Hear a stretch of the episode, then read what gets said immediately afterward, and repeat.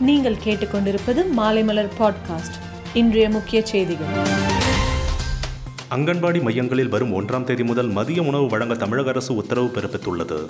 தமிழ்நாட்டில் ஒன்பது மாவட்ட உள்ளாட்சி தேர்தலுக்கான வார்டு மறுவரையறை பணிகள் முடிவடைந்துள்ளன.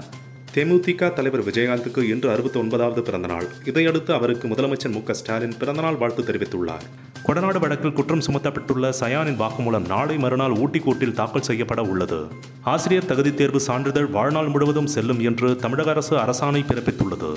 கேரள மாநிலத்தில் மீண்டும் கொரோனா தொற்று அதிகரித்து வருவதால் ஞாயிற்றுக்கிழமை முழு ஊரடங்கு பிறப்பிக்கப்படுவதாக அரசு அறிவித்துள்ளது.